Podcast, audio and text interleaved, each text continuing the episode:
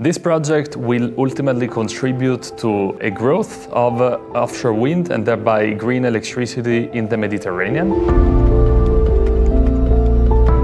My name is Alessandro Monti and I'm an assistant professor at the Faculty of Law at the University of Copenhagen. My field of research is the interaction between energy, climate and economic law. This project tries to address the challenge of providing a clear and uh, predictable legal and policy landscape for offshore wind that contributes to the growth of this sector in the Mediterranean. There are many challenges there, for instance, the issue of permitting, which is often characterized by long and rather complex procedures where many different authorities and stakeholders are involved. So there is a need to streamline these processes and to make it clearer and faster for the developers. And this is one of the issues that I'm working on and analyzing as part of this project. I hope that this project will contribute insights into what are the main challenges for offshore wind in the Mediterranean and how to tackle them. I hope to provide actionable recommendations that will enable policymakers to make decisions that will contribute to the sustainable growth